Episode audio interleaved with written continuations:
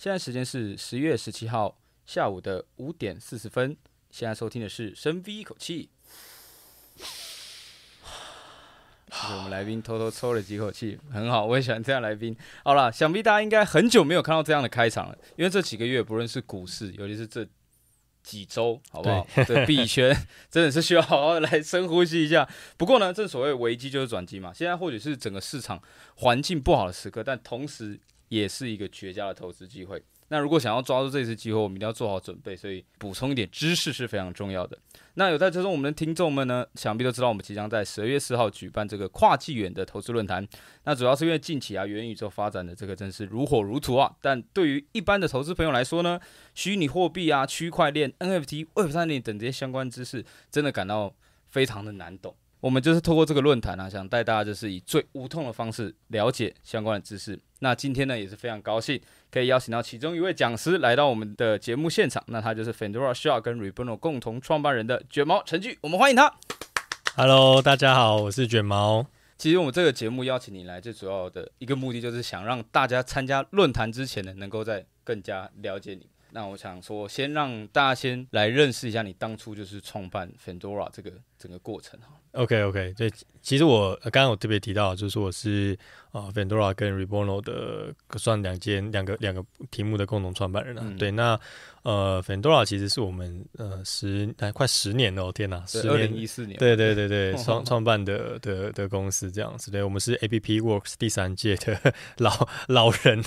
Okay. 对对对，然后那时候其实呃会呃想说做一个以创作者为主的一个一个电商平台啦。嗯、对，然后后来一一路。呃，不不断的调整跟转型，然后现在呃，focus 在是以 IP 的呃粉丝经济跟商品变现的这个题目为主，这样子，嗯、对，所以呃，整个过程里面其实。我们中间呃尝试过比较偏，像刚刚提到以平台为主，是做长尾经济跟这样对接型的，后来转变成是主题式的经营，然后也有往就是说刚刚提到后来 focus 在说头部的整个 IP 的为主，然后以协助他们做就是粉丝经济跟变现这边路线，然后现后来也。把这个领域拓展到除了一些呃原创的台湾的角色啊、动漫啊、戏剧，嗯、甚至一些 YouTuber，就把 IP 的领域也扩大了，嗯、这样子。所以整个过程里面其实算经历的蛮多的啦。对对对，感觉得出来。因为 IP 这块其实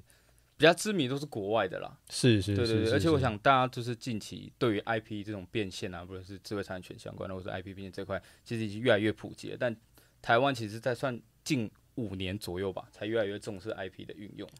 台湾的确蛮，我觉得也是天时地利人和啦。其实应该说，整个的浪潮的话，我觉得蛮归功于十年前的。呃，有两个很大的调变化，一个是那个 Line 的兴起，就是贴图的这个东西，哦、这个这个这个需求。然后第二个是 Facebook 粉丝团，就自媒体的经营的这件事情变得比以前更顺利了。嗯、那这两者的相辅相成之下，就然后造就了台湾很多图文创作者的的诞生。其实台湾一直都不缺创作者，但缺的是他们商品表演的机会。呃，应该这这个也是，另外是。能够让他们持续获利的方式，就很多创作者在红以前就已经先饿死了。啊、对，那贴图其实是一个嗯比较有办法让他们就是持续创作又有持续收入的、嗯、的这样一个正向的一个循环啊。对，那粉丝团的话也是比较说创作者可以不用再透过中间人，或者说以前可能你一个创作者你写了一本书或做一个作品之后要。做很啊，花一大笔钱才能够拍成戏剧或推广出去，但现在不用了，所以这也是相辅相成的机会，没有错。OK，了解。那您当初是怎么就是看到，比如说 IP 变现这个商机，就是决定转向这部分？Okay, 其实 IP 在整个全世界而言，呃，我们讲看欧欧美、欧洲，呃，美国啦，美国。跟日本这两个非常强的文化输出国，嗯、其他们的 IP 的变现已经不是像我们看到说是什么创作者一个人这样很艺术性的，他们当然艺术的成分很高，是或这种是有的，但他们其实已经把它产业链化了，是一种工业。嗯、对，所以一个 IP 当他们在呃，做之前的时候都已经把整个后面的模模式跟商品变现都已经规划好了。哦、那台湾反而在这一块一直都相对比较薄弱，这样子、嗯、对。所以其实本来就知道说，呃，台湾一定有这个需求跟这个切入点，这样。那、很、所以当台湾的原创创作者这一块的 IP 兴起的时候，我们就知道一定有一个可以合作的跟一个协助他们的方式。那呃。然后台湾的 IP 又跟以往的这种刚刚提到日系的动漫啊，或者说呃欧欧美的这种影呃 Marvel 或这种的又不太一样，嗯、对，所以他们的合作的形式、规模跟呃我们讲说呃适合的变现方式也会不太一样，所以我觉得我们在中间就有占到了一个算比较独特的位置，这样子、嗯、是。其实刚才有提到，就是整个社群平台的崛起啊，其实有帮助到算在 IP 变现这一块了。那您觉得？因为我之前有看过。要像参加一个论坛，然后你有在那边提到说，其实就是这些社群平台就像是创作者们的教堂。哦，对对对对对对对，这些所谓的粉丝其实就像他们的教徒，对。但是也会根据各种不同社群平台的这个属性不同嘛，所以要培养跟他们的教徒们 互动的方式有不同。那这部分你会怎么看？就整个社群平台的崛起的话，的确，就因为像呃不同的平台有它不同的定位啦，那。呃，YouTube 比比较像是节目或内容型的，然后 IG 比较像是对于一个人的生活或者说一个 lifestyle 的追求。那 Facebook 现在当然已经比较广了，它可能是各种资讯的呃汇汇汇聚点了这样子。对对，那所以呃，那然后 Facebook 的特性也比较鼓励大家做互动。对，然后 IG 其实比较类，它的路线上比较像 Twitter，是我对你是。我 follow 你比较单向的，其实很少有粉丝之间互相双向的。对对对对，当然现在呃，那这个也回到很有趣，就是说 IG 最近也决定要推社团的功能了，以前没有嘛，对，它以前都是粉粉丝团。那社团其实最大的差异就是是呃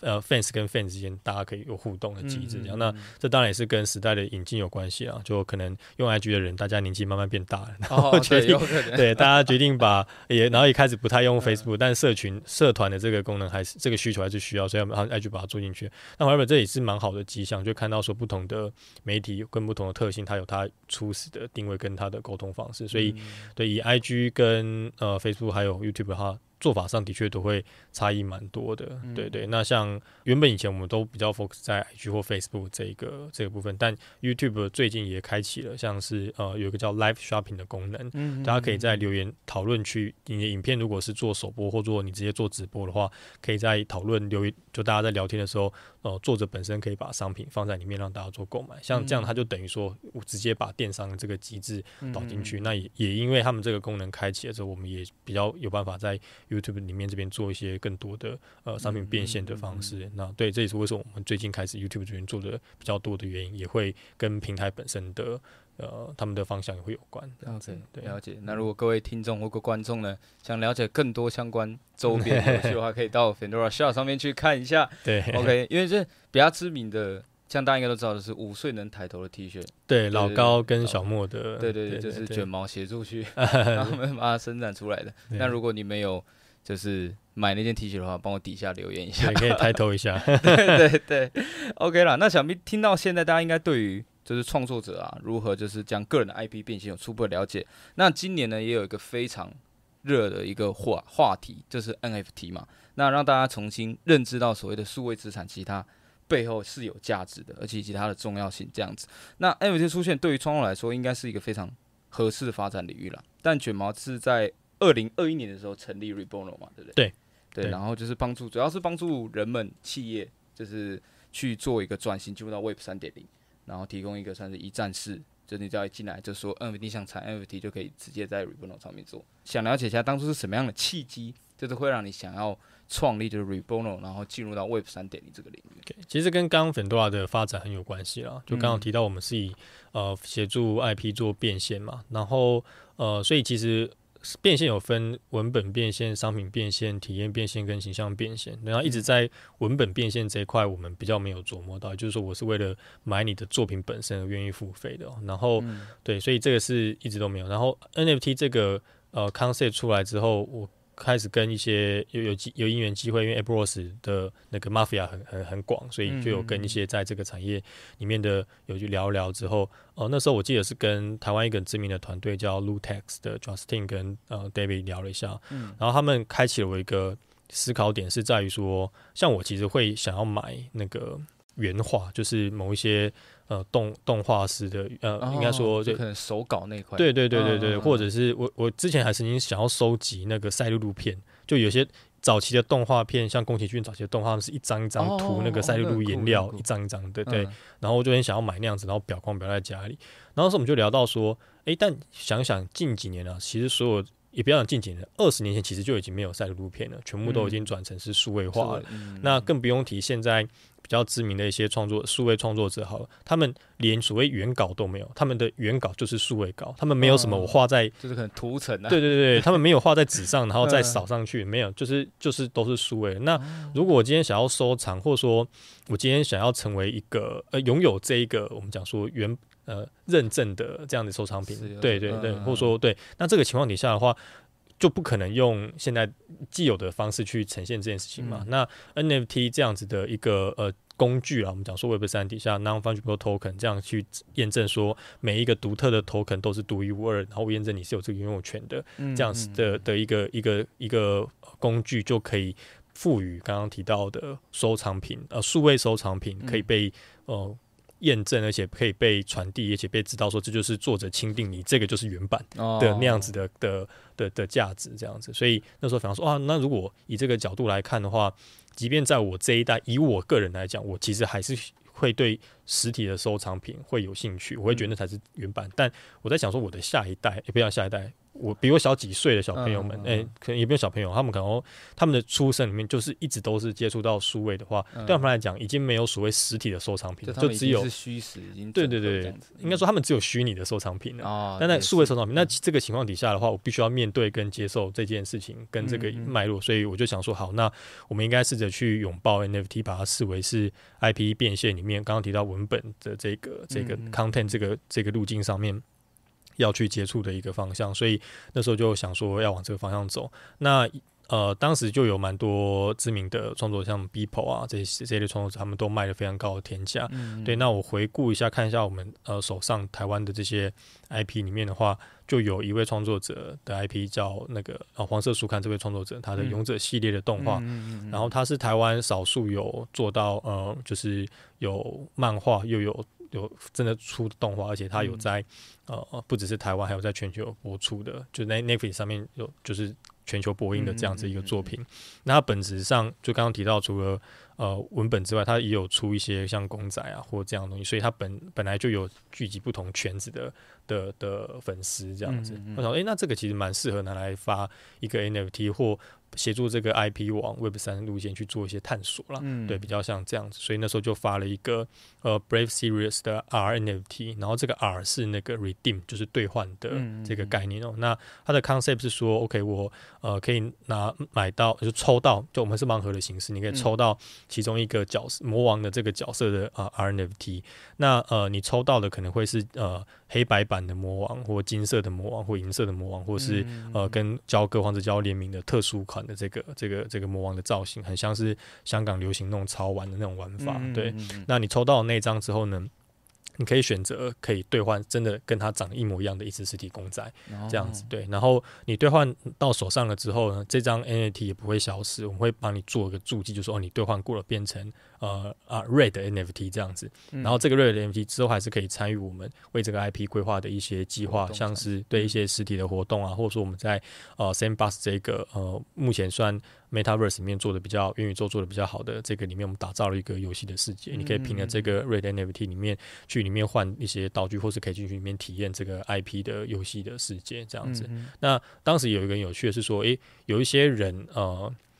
有一些原生就是他已经完全信仰 Web 三的人，他其实对于实体收藏品没有那么有兴趣的话，那他如果选择最后不要兑换的话怎么办？其实也 OK，我们就说好，那你如果不换的话，呃，在兑换期结束之后，你可以多得到一张叫做 Rover NFT，就是、uh. 对，然后这个 Rover NFT 可以在后续，比方说刚刚提到 Sandbox 里面，你可以得到呃更好的装备或更好的角色的 Skin 这样子，所以就等于说你有两条路可以让自己去做选择，你要选择留在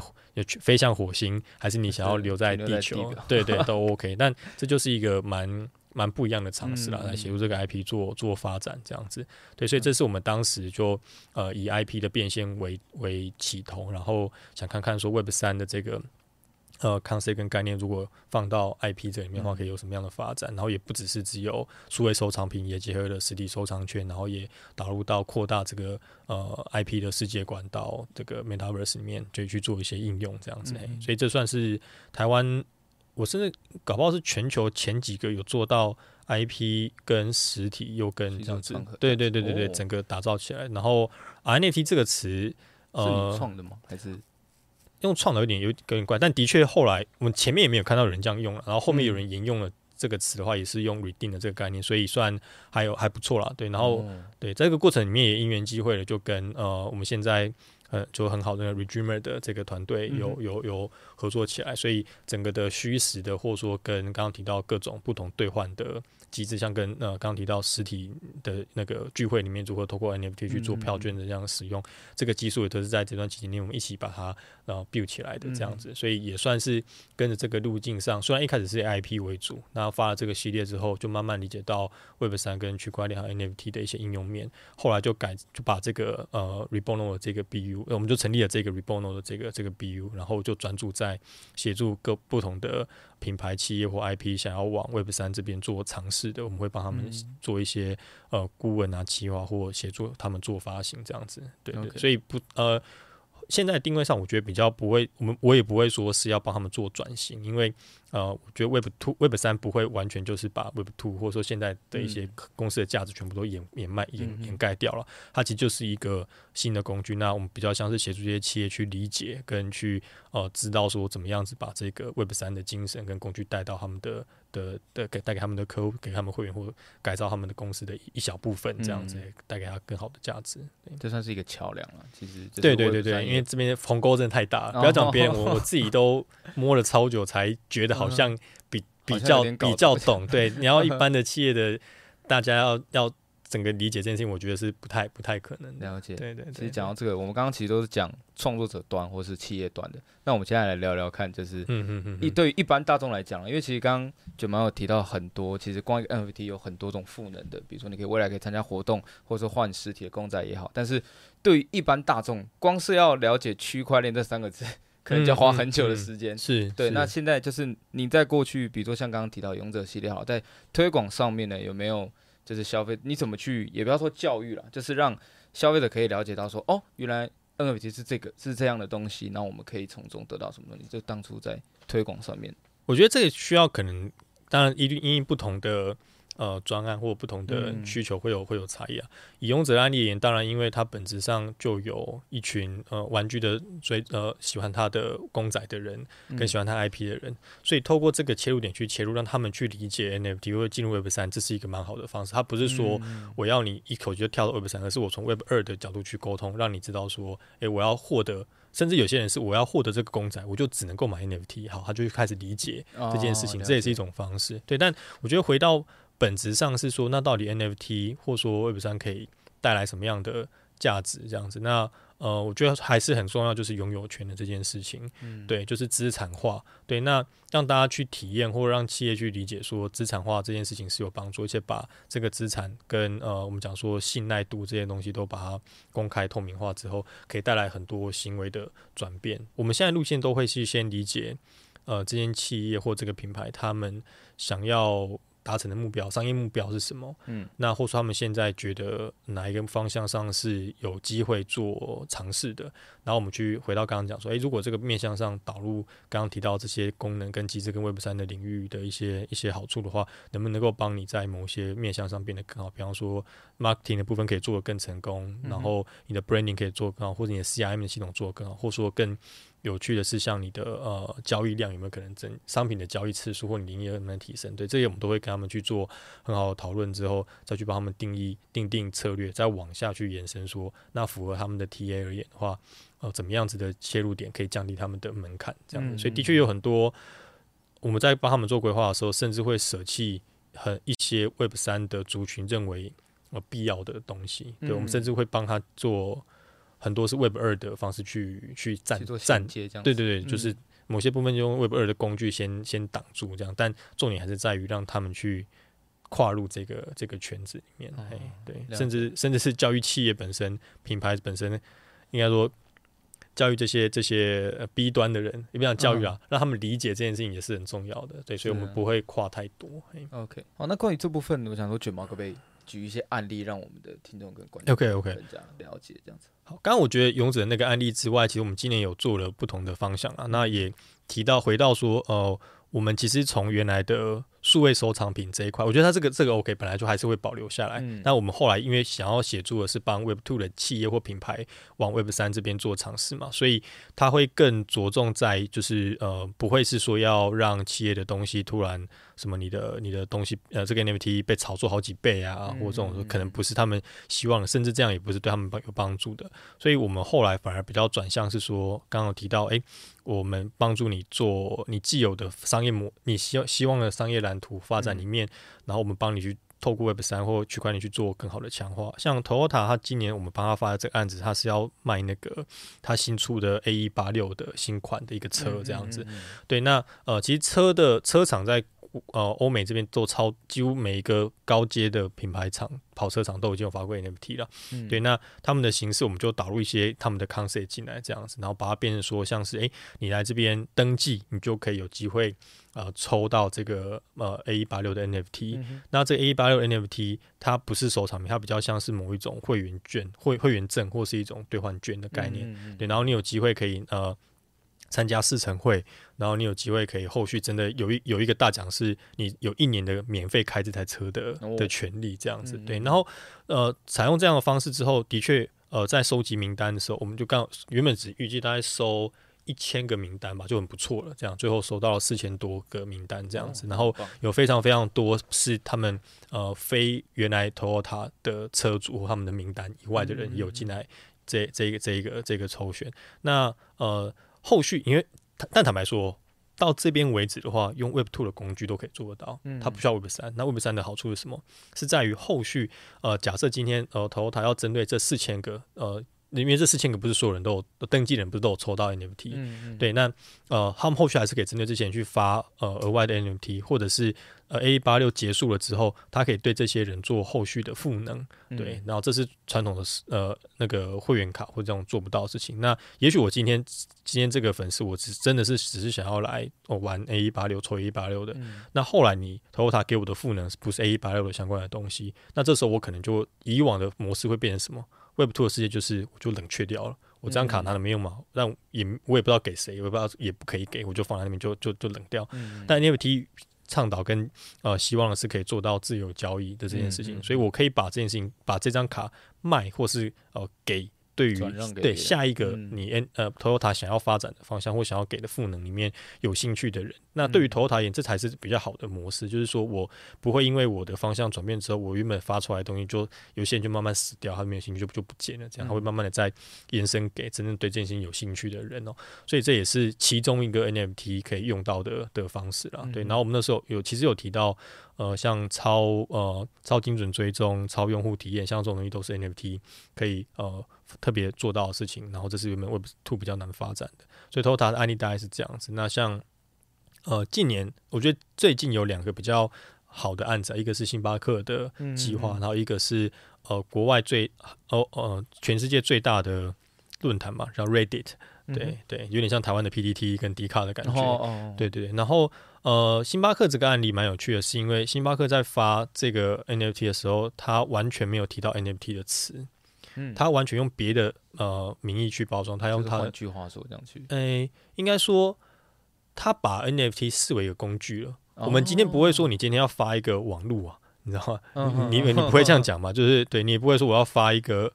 什么点对点封包，你不会这样跟大家讲你在做的，就那是技术嘛？NFT 是技术，重点是它带来的效果。那所以以星巴克来讲，它就结合了很多，它也是有结合数位收藏品，有结合会员卡，也有结合它后面的一些呃。一些兑换的机制，跟它要打造一些用户体验跟元宇宙的计划，都有包在这整个 NFT 的框里面，这样子。嗯、对，所以这个就是一个我觉得蛮蛮显著的例子。那甚至包含像 Nike 跟呃 Archive 的这个呃，他们去年呃发跟那个村上隆发了一个 NFT 叫 Clone X，、嗯、然后他一开始也是很走 Web 三的路线，就很多。那个大家吵架，然后把把那个地板价增加，就是大家会炒作它，然后把它的价值拉得很高。然后他的确也后面发展了蛮多蛮好的，像呃往 Avatar 就是呃做了很多很酷的那个虚拟分身，然后让你可以拥有你自己拥有这张 NFT 的人，就等于拥有后面很多元宇宙进去的不同的分身的机会。这样，但 Nike 也慢慢的把这块。呃，更加入很多出圈的机制，像是呃，你有这样有这个 NFT 之后，就可以得到 Nike 特别的商品之类的。他、等于说把整件事情结合在一起，然后也让下一个世代的人知道说，你在 Web 三里面谁最懂你们，我 Nike，哎，谁最屌，我 Nike。所以他再往下一个世代看的就是说，现在我。厉害的地方是在球鞋，是在运动这个领域，嗯、但不好是在 Web 三的时代的时候，也是我。对，呃，不只是运动了，嗯、是整个 lifestyle，就是只要讲到 Web 三最屌的品牌，这也是我 Nike 这种感觉，哦、所以它之后有可能不只是只会有球鞋或服饰这种，它可以延伸到更多虚拟里面的我们还没有想到的很多的领域，但它已经插到这个旗嘛，所以这就是国外大品牌他们在看待这个领域跟这个潮流很很不一样的方式。那 Red 刚好提到 Reddit，我觉得它很厉害的是它。啊，今年发了一个 NFT，一口气就有三百万个下载，对，因为不下载就 mint 量啊，对，下载这词是旧的说法，因为 mint。这个有趣的是在于说，Reddit 的三百万的这个铸造人次跟量哦，大于现在全世界最大的 OpenSea 的二级市场交易平台，那边大概才两百多万人而已，对，所以等于说这个是一个很好出圈，它已经有做到出圈，等于说已经比这个人数还多了。那呃，而且 Reddit 是一个原本啊里面是很反。呃，区块链或 NFT 这样子一个、哦哦、一个地方，对，但他他调整了几次的策略，他有失败过，他有发过几次 NFT 就被大家唾弃，然后这一波就等于是有成功，然后他回到一个重点就是，呃，人对于社交，然后呃，我们讲说接。呃，成就感或荣誉这件事情的追求，嗯嗯嗯、对，然后还有自我分身这件事情，他把它做得很好之后，诶，社群其实就接受了 NFT 这个技术了，对他大家不会再以当成是一个炒作或是浪费地球能源的一个角度去看它，嗯、对，他就又又获得新生，所以我觉得这几个领域都其实都跟大家勇于尝试，然后慢慢的拓展这个呃 Web 三的方向是有关，然后越来越多都有出圈，像刚刚提到星巴克，甚至没有，我就是要让大家。用你才知道这个是 NFT 的这个路线去做，嗯嗯嗯、台湾的确比较慢了、啊，但我觉得趋势跟潮流而言的话，这个已经它已经不是未来式了，其实在国外这都是现在进行式了，嘿，只是、嗯、对我们还没有体验到，但迟早的事情了。对对对对，了解。其实我也相信台湾其实有很多，不论是 IP 或是其实文化相关的，因为之前有做过那个八线的哦，对对对对对，所以我觉得台湾其实有很多东西是可以跟 Web 三做结合，只是大家现在还没。被发掘出来这样子，对，没错，这块的可能性，我觉得就也许大家就可以到时来听我们的那个论坛了，因为每一个产业要的东西不太一样。我们现在举的例，大家是用他们的成果来反推他们为什么要做这件事情，但论坛里面我们可能会讲到更多是呃 Web 三的基本的价值，然后可以从那边去再再往下延伸之后，可能大家比较能够带入。呃，就是怎么看待 Web 三跟哪一个产业之后的机会点是什么这样子？嗯嗯、OK，好，那非常感谢卷毛今天的这个整个分享。那不论是元宇宙 NFT 或是 Web 三呢，其实都是近两年比较热门的主题啊。因为其实刚刚听到卷毛讲了那么多案例，其实就可以看到，连 Toyota、星巴克，甚至连 Nike，就其实这些都是我们所熟知的，对对对，对，对所熟知的品牌，真的就是随处可见。其实他们都慢慢的、不知不觉的在进入到 Web 三点零这个领域里面。那我知道区块链对大家来说，就是呃虚拟货币啊，区块链 NFT 对大家来说可能真的非常难懂。但是你们今天有一个非常好的机会，那就是我们十二月四号将举办的跨纪元投资论坛。如果你真的是怕不懂，或是你之前都没有机会可以好好来了解，那这绝对是你最好的机会。那我会将这个报名链接呢放在底下的这个留言区。那我们今天节目就到这边结束了。那非常感谢大家的收听以及收看。那我们就下次再见啦，谢谢大家，拜拜。拜拜。